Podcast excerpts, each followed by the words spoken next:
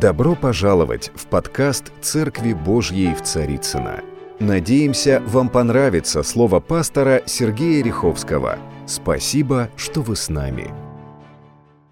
Дорогие мои, мы сегодня будем опять говорить о важнейших принципах, как нам, как написано, «И посадил нас в нем одесную престола Отца, и мы в нем посажены». Это означает, Он поместил нас в себя, а Он, Иисус Христос, находится на престоле славы Божьей.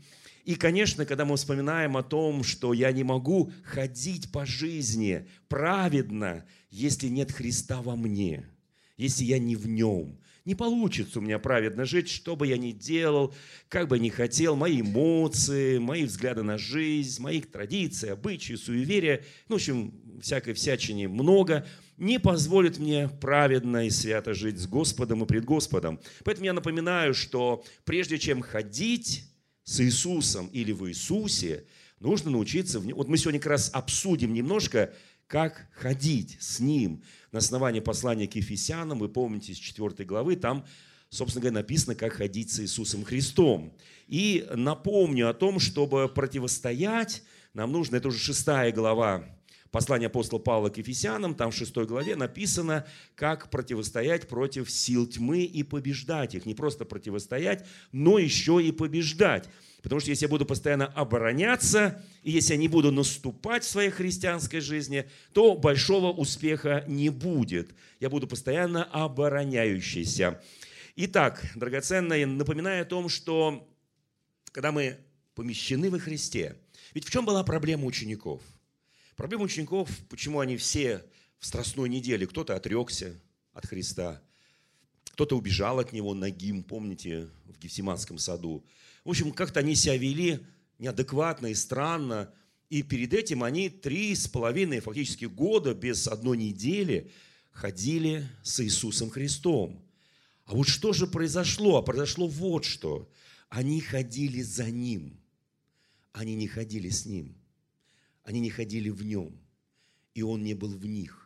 Вот когда мы сегодня будем совершать святое причастие, у нас в четверг, в чистый четверг будет еще одно важное святое причастие с абсолютным смирением, со служением другому человеку. Я так благодарен Богу, что всего несколько лет, когда уважаемые другие христианские конфессии, они взяли пример у евангельской церкви и в страстной чистый четверг омывают ноги, как Иисус омыл ноги своим ученикам. И это на самом деле высочайшее смирение. Более подробно я скажу вот в чистый четверг, который будет у нас на этой неделе.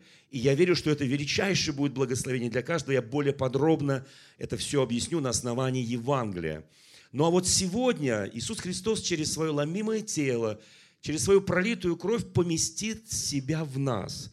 Мы же не просто от того, что мы вот хотим немножко, так сказать, испить из чаши или же там съесть кусочек хлеба, потому что мы голодны. Нет. Вот это служение голоду вообще не имеет отношения. Это служение позволить Христу быть в нас внутри и ходить. Чтобы я ходил не так, как я хочу, а вот как ходил Христос по земле. Он мне дал высочайший пример глубочайшего смирения и кротости. Вы знаете... Ходить – это означает, как мы в мире себя ведем. Ну, извините, по-школьному, наше поведение. Оно на троечку, на двоечку, на кол, на четыре, на пять. Ну, такие простые вещи, казалось бы, для взрослых людей. Ну, что-то вы меня оцениваете. Да я вообще никого не оцениваю, Боже упаси, и никого не сужу, Боже упаси, потому что написано «суд без милости, не оказавшему милость, не судите, да не судимо будете». Мы уже выучили все эти места наизусть. «Не судите прежде, чем не придет Господь и осветит скрытое во мраке», ну и так далее. Да? То есть мы все эти места Писания знаем и верю, что мы никого не судим. Потому что Христос еще не пришел, что судить? Зачем нарушать закон Божий, да? И, конечно, когда мы ходим в мире со Христом, то тогда наше отношение к врагу очень понятное. Мы его побеждаем. И эта победа не наша. Это потому, что он в нас. Потому, что он ходит в нас. Итак, я должен научиться ходить в Иисусе Христе, в нем. Не просто за ним. Я следую за ним, потом что-то соблазнился, что-то мне не понравилось в его поведении. А были случаи, когда по семье учеников... Написано, соблазнились о нем. А знаете, о чем он говорил-то? Он говорил о святом причастии. Он говорил о вечере. Он говорил вот об этом действии, которое у нас уже привычно на протяжении тысячелетий. А вот они соблазнились и сказали такую фразу уникальную. Кто может слушать вот эти странные слова, которые он говорит? И больше не ходили с ним, так говорит Писание. Я так благодарен, что он, его странные слова для нас как бальзам на сердце, как елей, который исцеляет, восстанавливает нас. Итак, очень важно, что мы понимали, что мы не просто ходим с Иисусом Христом вот куда хочу. Знаете, есть такие животные, которые ходят сами по себе, куда хотят, как хотят. Есть люди такие, которые ходят туда и сюда и так далее. Да? Но мы вырабатываем то, что называется... Вот, вот послушайте, мы независимо от твоей... Кто ты, холерик, флегматик, кто там еще, сангвиник, ну вот эти все... название характера, да, вот не за это у меня будет серия проповедей где-то конец мая, начало июня. Я могу сказать только одну очень важную вещь. Вообще независимо от твоего темперамента у тебя вырабатывается характер Христов. Неважно, ты медлительный, ты ускорительный, неважно твоя реакция даже на все. Важно, что этот темперамент помогает тебе выработать в себе характер Христа. Вот это очень принципиально важно. Что такое характер Христа? Что такое характер учеников Христа? Вот давайте некоторые важные, скажем, такие признаки этого характера, прежде чем я уже перейду. Вы знаете, у нас, между прочим, вчера в восточном христианстве праздновалась так называемая Лазарева суббота, воскрешение Лазаря. И это очень принципиальный праздник. И он идет перед Пасхой, перед даже входом Господа в Иерусалим, потому что события были, сначала была одиннадцатая глава, потом двенадцатая глава Евангелия от Иоанна, сначала исцеление, вернее, воскрешение, ну, мы более подробно скажем об этом сегодня, а потом уже вход Христа в Иерусалим, а потом крестные страдания и все остальное. Итак, друзья мои, он воспитывает в нас духовно-нравственные качества. Они очень важны. И давайте вот такой маленький анализ, насколько это есть в нас, независимо от твоего темперамента, независимо от того, какой ты по жизни, медлительный, быстрый. Итак, очень есть вот то, что мы будем делать в четверг, в чистый, называется смирение. Он смирил себя до смерти и смерти крестной. И смиренно он служил своим ученикам. Он снял с себя все, что одевает господин, и оделся в одежду раба, слуги. И служил своим ученикам. Смирение – это прежде всего в нашем христианском понимании преданность служению. Он был предан Отцу, до смер... там написано верен, но предан Отцу. Смирение – это характеристика сильного человека. Не слабого, а сильного. Когда он понимает, что на все воля Божья. Итак, смирение – это преданность служению. Я предан, потому что я смирен пред Ним. Великодушие. Ну, что такое великодушие? Такая великая душа у меня. Великодушие имеет в христианстве очень конкретное значение. Это, ну, вот, я скажу так, устремленность к чему-то великому. К великому. Не к маленьким целям. Ведь такое, мы идем в небесный Иерусалим. Ну, это великий путь, правда, да? Мы идем в небесную отчизну. Это великий путь. Мы христиане, которые ведем святой, праведный, э- образ жизни. Это великий путь. Это великий. Мы отличаемся от многих, которые не хотят принципиально жить праведно, жить свято. Вот это вот великодушие, это способность вместить в себя величие Божие и стремиться к этому величию Божьему. Вот это называется великодушием. Справедливость. Ну, если посмотреть в словарях, справедливость там означается так. Воздавать каждому должное. Но откуда я знаю, что он воздать тебе, тебе, если я, может быть, я не очень знаю, и ты меня не очень знаешь, да? А что такое должное? Должное кому? Должное от кого? То есть должное кто должен воздать? И я понимаю, что Бог воздает должное каждому. Вот почему я должен ходить в Иисусе, вот почему я должен смирять себя, вот почему я должен быть великодушным, у меня есть великая цель. Вот по этой причине и я справедливость могу правду Божью оценивать в себе. Итак, справедливость – это Божья правда во мне, это Божий путь во мне, это Божье чувствование во мне. Вот что такое справедливость. А не потому, что я хочу сказать, ты мне как-то не очень нравишься, у тебя форма ушей не очень, у тебя там форма носа вообще откуда-то там с Израиля. Да? То есть мне не очень это нравится, вообще ты кавказский человек, что мне с тобой общаться? Да? Нет, друзья мои, на самом деле справедливость – это воздать каждому должное, сотворенному по образу подобию Божьему от Бога. Вот что такое. Бог знает сердце, Бог знает скрытые во мраке, Бог знает твои сердечные намерения.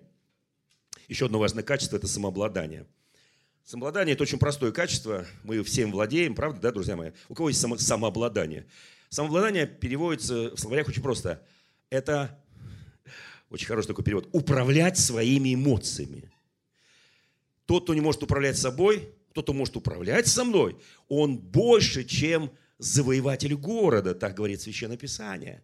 Если я умею управлять своими эмоциями, они, знаете, эмоции – такая штука. Они меня догоняют, обгоняют, они впереди меня, они позади меня, они вот эмоции. И я эмоционирую, мне это, это нравится, это не нравится, то смеюсь, то плачу, то гневаюсь. Вот это вот называется эмоции. Да?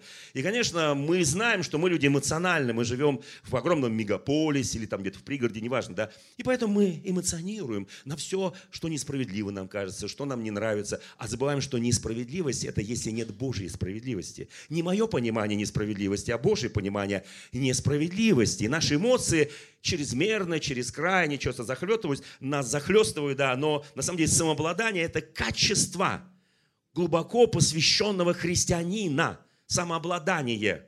Скажешь соседу, у тебя очень хорошее самообладание, прям вот нравится, как ты все слушаешь, сидишь и даже не, даже не возражаешь. А то, что сидишь, для этого нужно мужество, это еще одно качество важное.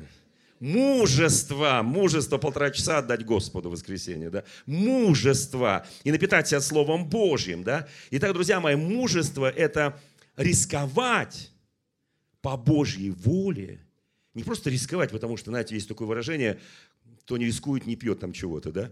Вот какая-то жидкость есть такая вот немножко возбуждающая. Вот, вы знаете, я рискую в Боге, почему? Потому что я держусь цели, который мне показал Христос. И мой риск, он основан на воле Божьей. Вот почему Седрах, Месах и Авдинага пошли в печь, раскаленную огнем. Нет, они не были мужественные безумцы. Нет, они не были чрезмерно самонадеянные. Нет, они просто знали, что они никогда истукану золотому не поклонятся. Они говорят: царь, нравится тебе, не нравится, мы твои сатрапы, мы твои управители, но мы это никогда не сделаем, потому что мы больше преданное Богу. И наше мужество, не потому что мы вот там что-то пьем, что-то не пьем, а наше мужество в Боге нашем. Вот это истинное основание настоящего мужества. Даниил пошел в ров львиный не потому, что он не боялся львов, не потому, что он был такой, знаете, вообще, да ладно, там сейчас меня съедят и все такое прочее. Нет, он был мужествен в Боге. Вот в этом главное мужество. Итак, драгоценное, есть еще одно важное качество – это благоразумие. Знаете, они так идут один за одним, одно исходит из другого, да? Итак, благоразумие. Что такое благоразумие? Ну, мы ответим просто – это принимать верные решения. Что такое благоразумный раб в Священном Писании? Там очень четко написано: «Тот, кто знает волю господина своего». И исполняет. Вот, оказывается, такое благоразумие. Это не просто принимать важные решения, которые мне нравятся, не нравятся. Вот, да, я христианин, я вот сейчас принимаю важное решение, вот не пойти в эту теплую компанию, потому что я христианин, и потом мне надо будет каяться. Нет, я не по этой причине не принимаю это благоразумное решение, потому что у меня есть мужество, у меня есть самообладание, я знаю справедливость Божию, меня, я очень великодушный, я смиренный, и Он мне воздает за это.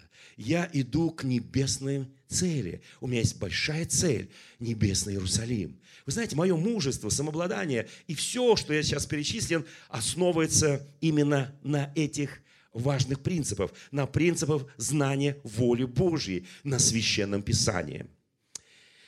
Итак, прежде чем мы поговорим о том, каким образом наш Господь Иисус Христос входил в Иерусалим, а история на самом деле уникальная, это после того, как Он воскресил Лазаря, после того, как все фарисеи, э, саддукеи, начальствующие в народе Божьем, согласились его убить. Именно вот почему Лазарева суббота очень важна. А потому что они сделали в этот важный день, в день воскрешения Лазаря, важное решение, как они считали, защитить народ Израиля от смуты, от подавления Римом, от крови большой. Они посчитали, что лучше одному умереть за всех, чем всем и за одного. Это очень важный момент. И вот когда произошло воскрешение Лазаря, вот в этот момент пришла истина в сердца, я беру это слово в кавычках, фарисеев, книжников, саддукеев, всех остальных, убить его. Они сказали, если мы не остановим его, если мы уже не успеваем за ним, это записано в Евангелии от Луки в тринадцатой главе, не, в двенадцатой главе стихом десятым, там сказано, весь мир идет за ним. Евангелие от Иоанна двенадцать девять. Весь мир идет за ним. Мы не успеваем. Весь мир идет за ним. И вот это побудило их предать его смерти. Потому что, знаете, для чего было... Вот сейчас мы поговорим немножко о Лазаре. Для чего нужна была смерть Лазаря? Я скажу так очень... Я даже хотел так назвать... Проповедь хотел, думал назвать так проповедь. Что он должен все равно умереть. Ну, примерно так. Лазарь должен умереть. Вы знаете, мне так как-то вот говорить э, верное воскресенье о том, что Лазарь должен быть умереть, как был не очень, а мне понравилось больше «Весь мир идет за ним». Давайте почитаем кое-что здесь написано. «Был болен некто Лазарь из Вифании». Кто был в Вифании? Поднимите руку. Вифания, Вифания, древняя Вифания. Старый христианский евангельский псалом «Почему Господь любил». Я сегодня уже на утреннем служении дал указание нашим лидерам прославления и нашему хору выучить этот старый псалом. «Почему Господь любил древнюю Вифанию?» И там есть, в следующих строчках есть ответ. «Потому что каждый там жил по Писанию». Мы же не просто с вами объявили год Библии. Нам очень хочется не просто прочесть Библию, но нам очень хочется жить по Писанию. У меня была уникальная возможность на этой неделе, в пятницу, я был на Столыпинском форуме и в МГИМО, и говорил уважаемым бизнесменам и очень многим-многим людям о евангельских христианских принципах, которые заложены на основании одной очень хорошей притчи Христа – о закваске, которая заквашивает все тесто. Если ты уже заквасил тесто, простите меня, убрать оттуда закваску через несколько, некоторое время уже нереально. Оно уже заквашено. И там написано, малая закваска квасит все тесто, независимо от его размеров. Ну, домохозяйки это знают. Ну, я там говорил э, о, хри- о христианских принципах, о многих вещах, о том, насколько нам нужны примеры для подражания, что это пример должен быть высоконравственный и прочее. И, естественно, оперировал текстом Священного Писания. И, вот, и потом зал так это громко аплодировал. Слава Богу! Я думаю, они впервые слышали выступление э, евангельского пастыря. Это было очень хорошо, потому что перед мной выступал другой уважаемый епископ из, э, э, скажем так, православной церкви, который в конце выступления, молодец, просто говорит, давайте, знаете, у нас идет как бы пасхальные ожидания, он говорит, давайте выпьем сначала шампанское за это, потом за это, за это. Я понимаю, что в пост вообще нельзя пить, ну ладно, это уже детали другие. Хорошо, но он, он очень хороший, он, он вообще... Вот, народ отреагировал, да. Вот. И нет, мне, мне было приятно, я потом прямо с этого старта начал и ссылался на него несколько раз. Это было очень сильно. Мы потом с ним подружились, он из Нижнего Новгорода. Мы просто сейчас вообще, уважаемый епископ, мы стали, я думаю, хорошие друзья. Итак, друзья мои, давайте почитаем то, что здесь написано. «Был болен некто Лазарь из Вифании, из селения, где жили Мария и Марфа, сестра ее». Мария же, который брат Лазарь был болен, была та, которая помазала Господа миром, отерла ноги его волосами своими. Но это будет чуть позже, в следующей главе. Итак, драгоценная, естественно, евангелист, как бы забегая вперед, написал, чтобы мы не ошиблись. Это та Мария, которая все, что собирала на свою будущую свадьбу, свое приданое, оно все потратила на Иисуса. Но давайте посмотрим, вот что за Вифания, что такое место, что такая семья, где Иисусу Христу было всегда хорошо. Более того скажу, он там отдыхал. Более того скажу, он там находил утешение. Более того, вот любой человек, вот любой человек, он нуждается в отдыхе. Правильно, друзья? Любой человек, великие, малые, всякие, да. Слава Богу, нас вот так уже создал, и если бы не грехопадение, хотя я думаю, что Адам спал и до грехопадения, потому что сам Бог, сотворив мир за шесть дней, почил в седьмой, да. Итак, друзья мои, вот это очень важный момент. Он в Вифанию приходил, когда хотел отдохнуть. Тем более это недалеко от Иерусалима, там буквально, там не так далеко пройти, это вот за Елеонской горой, кто представляет себе Иерусалим, Масличную гору, Гефсиманский сад, и прямо вот за ней. Кто вообще был в Израиле, поднимите руку. Ну, обязательно рекомендую, кто еще поедет, у нас сейчас поездки в церкви часто паломнические в Израиль, поэтому рекомендую просто. И вот это вот место очень особое, он там просто отдыхал духу, душу, душою, телом, духом, наслаждался общением с Богом, наверное, читал Писание, хотя он в этом не имел нужды, он их хорошо очень знал, но тем не менее это было очень, они к нему не приставали с вопросами, там, они как-то вот так, он умел говорить, и Мария всегда слушала, Марфа обычно готовила, ну, Лазарь, видимо, между ними как-то был таким миротворцем там и так далее, потому что они обижались, а ты почему слушаешь, а ты почему готовишь и так далее, то есть у них вот такое было, ну, как у нас в любой семье, поэтому я не думаю, что я что-то сказал такое особенное, вот, когда один работает, другой бездельничает, при этом говорит там проповедник, при этом все слушают пастора, вот, ну и так далее, да, вот, и, конечно, ревность такая возникает, поработай-ка с моё. Итак, друзья мои, знаете, когда я пришел оформлять пенсию, в пенсионном фонде был такой вот, как это так, вам всего шестьдесят, а у вас стаж трудовой сорок четыре года. Вы представляете себе? Я даже сам удивился, что я начал работать в шестнадцать. Ну ладно. Итак, смотрите, что здесь написано. Ну да, слава Богу. Поздравляю всех пенсионеров. Я надеюсь, всем, кто работал так долго, всем назначили хорошую пенсию, как мне. Я не буду называть ее, потому что мне стыдно. Итак, стыдно за нашу пенсионную политику нашего государства. Мне вот за это стыдно, а не за то, что я плохо работал сорок четыре года, и я награжден многими государственными наградами. Да? Вот. Ну, ну, стыдно на самом деле. Вот так вот. Итак, друзья мои, у меня даже была одна мысль, надо как-то махнуться вот. Итак, смотрите, здесь написано, сестры послали сказать ему, то есть Иисусу, Господи, вот кого ты любишь, болен. Итак, если кто помнит Священное Писание, где написано, что лучшие годы для любого человека – труд и, как ни странно, болезнь. Итак, болезнь, она бывает разная, она бывает временная, бывает затяжная, бывает... такая быстрая, протекающая. Ну, вот так вот случилось, что мы болеем. Наше тело подвержено этим вещам. Ну, и сестры попросили, они были уверены, что Иисус даже может и не прийти, может просто помолиться. Там, кто верит, что Иисус мог на расстоянии, в некотором расстоянии от Иудеи помолиться, и, естественно, Лазарь выздоровеет. Сколько Иисус воскрешал, исцелял, изгонял бесов. Ну, что для него маленькая молитва за друга Лазаря. И вот интересная фраза. Кого ты любишь, болен. Вот послушайте, если, скажем так, вот вы кому-то обратитесь, что тот, кого ты любишь, болен, вот этот человек догадается, о ком идет речь или нет? Вот если вы кому-то позвоните, скажите, вот тот, кого ты любишь, болен, быстренько там приезжай, приходи, или хотя бы просто помолись, вот он болен, да. Ну, я не уверен.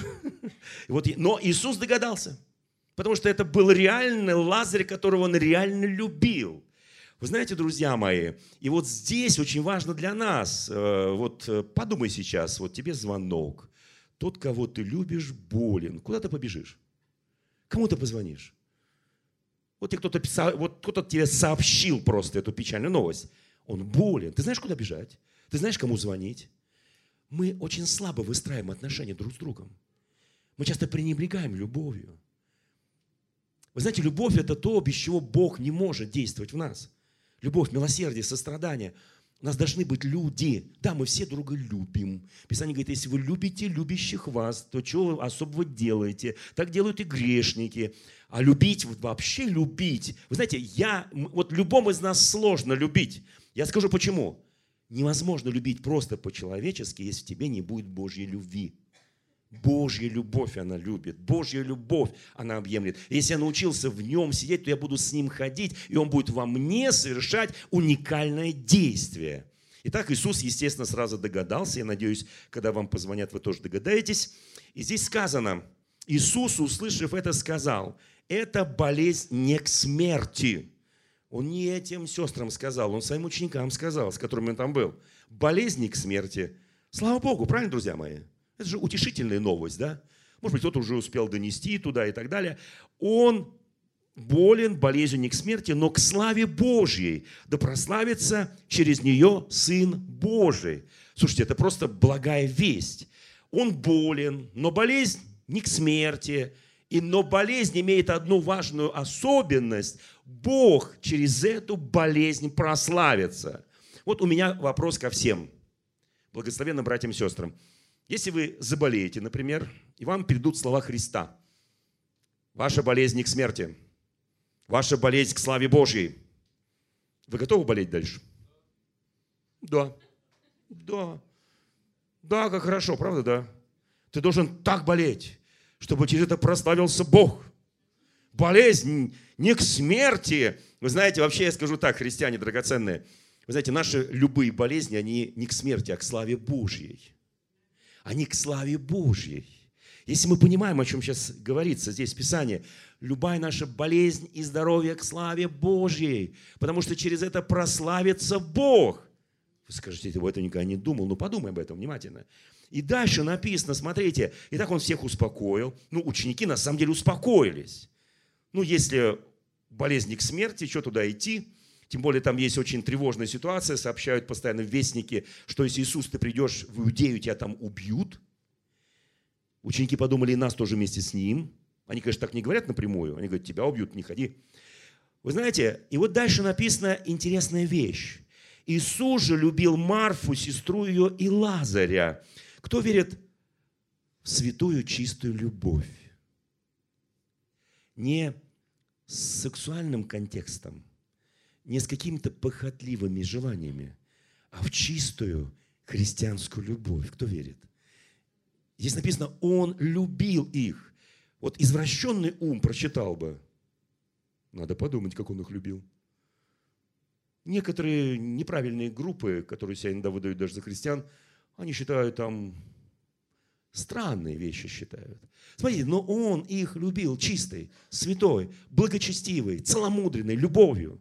Мы друга любим такой же любовью. Скажите аминь, я люблю всех такой любовью. Ну, вы знаете, оно любить хорошо, кого не знаешь. Вообще весь мир люблю. Начни с близкого человека, с мужа, с жены, с детей, с родителей. Начни с того, кого ты знаешь. Это посложнее, конечно. Но именно с этого начинается божественная любовь. К сожалению, у многих она на этом заканчивается. Да? Дальше сказано, смотрите. Когда же услышал, что Лазарь болен, то пробыл два дня на том же месте, где находился. Чудное, да?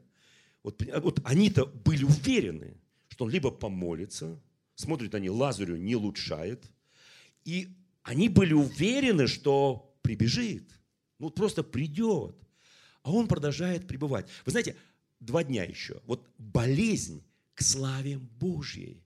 Вы знаете, Иисус вообще, в отличие от нас, многих, ничего не делал, не видя Отца делающим. Он исполнял волю Отца. Отец ему говорит, подожди. Вы знаете, конечно, все тебе говорят, как ты, ты еще не, не, не уехал? Как ты мог? Тебя там ждут. Там те, кого ты любишь, а ты еще здесь сидишь.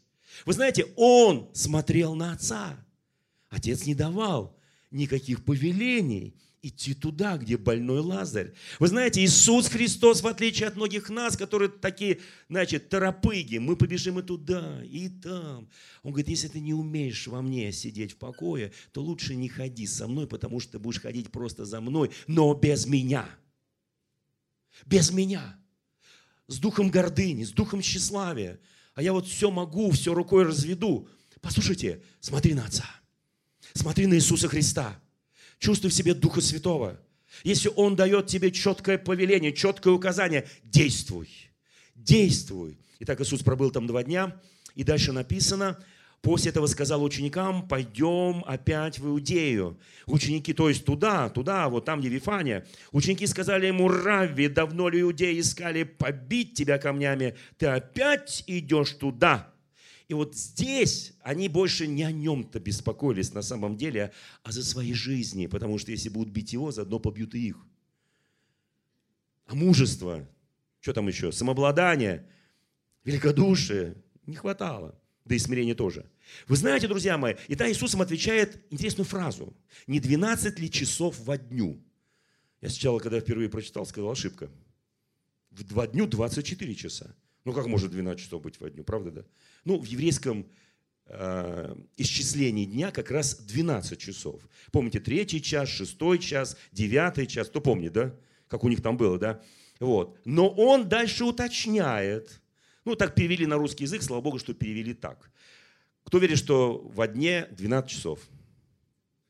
Что-то как не вижу энтузиазма. Вот. Вы знаете, вот тогда Иисус им объясняет. Кто ходит днем, тот не спотыкается, потому что видит свет мира сего. Очень интересное заявление. А дальше он говорит, а кто ходит ночью, спотыкается, потому что нет света с ним. Итак, давайте поговорим вот о чем. Это очень важно. Мы ходим во свете Божьем. Бог есть свет.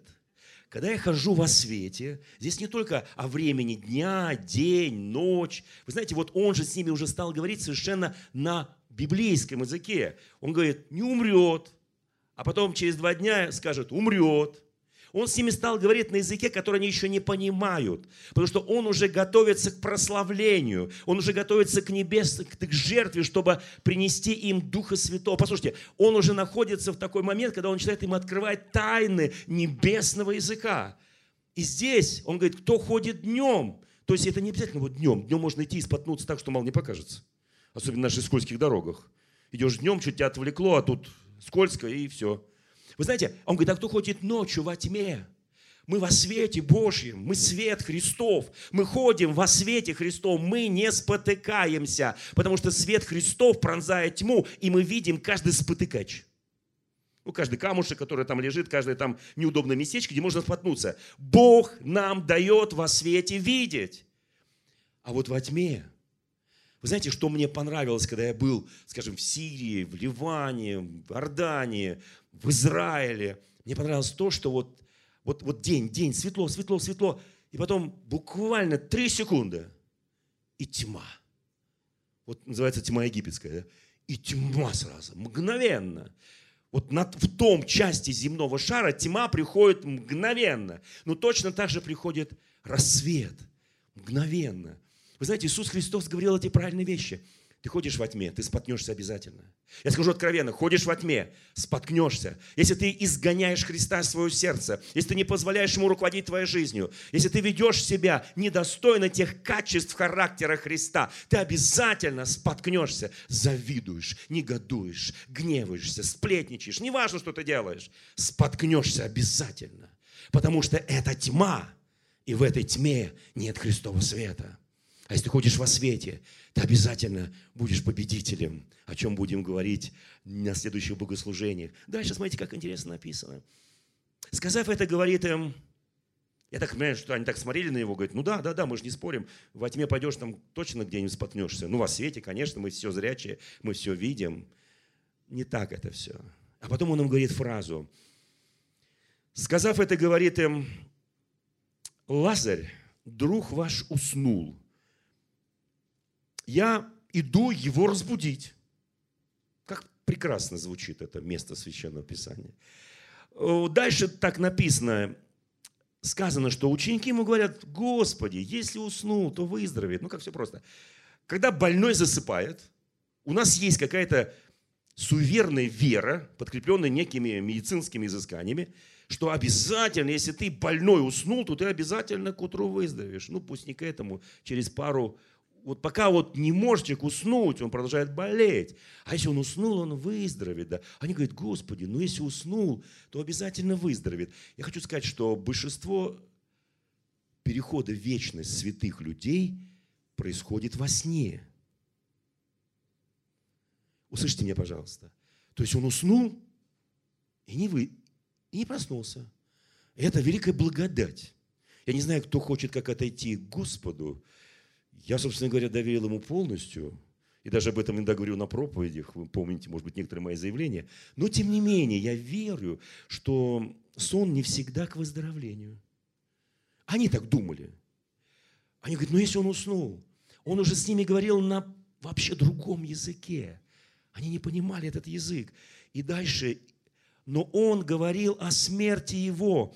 А они думали, что он говорит о сне обыкновенном. Оказывается, есть сон обыкновенный, есть сон необыкновенный.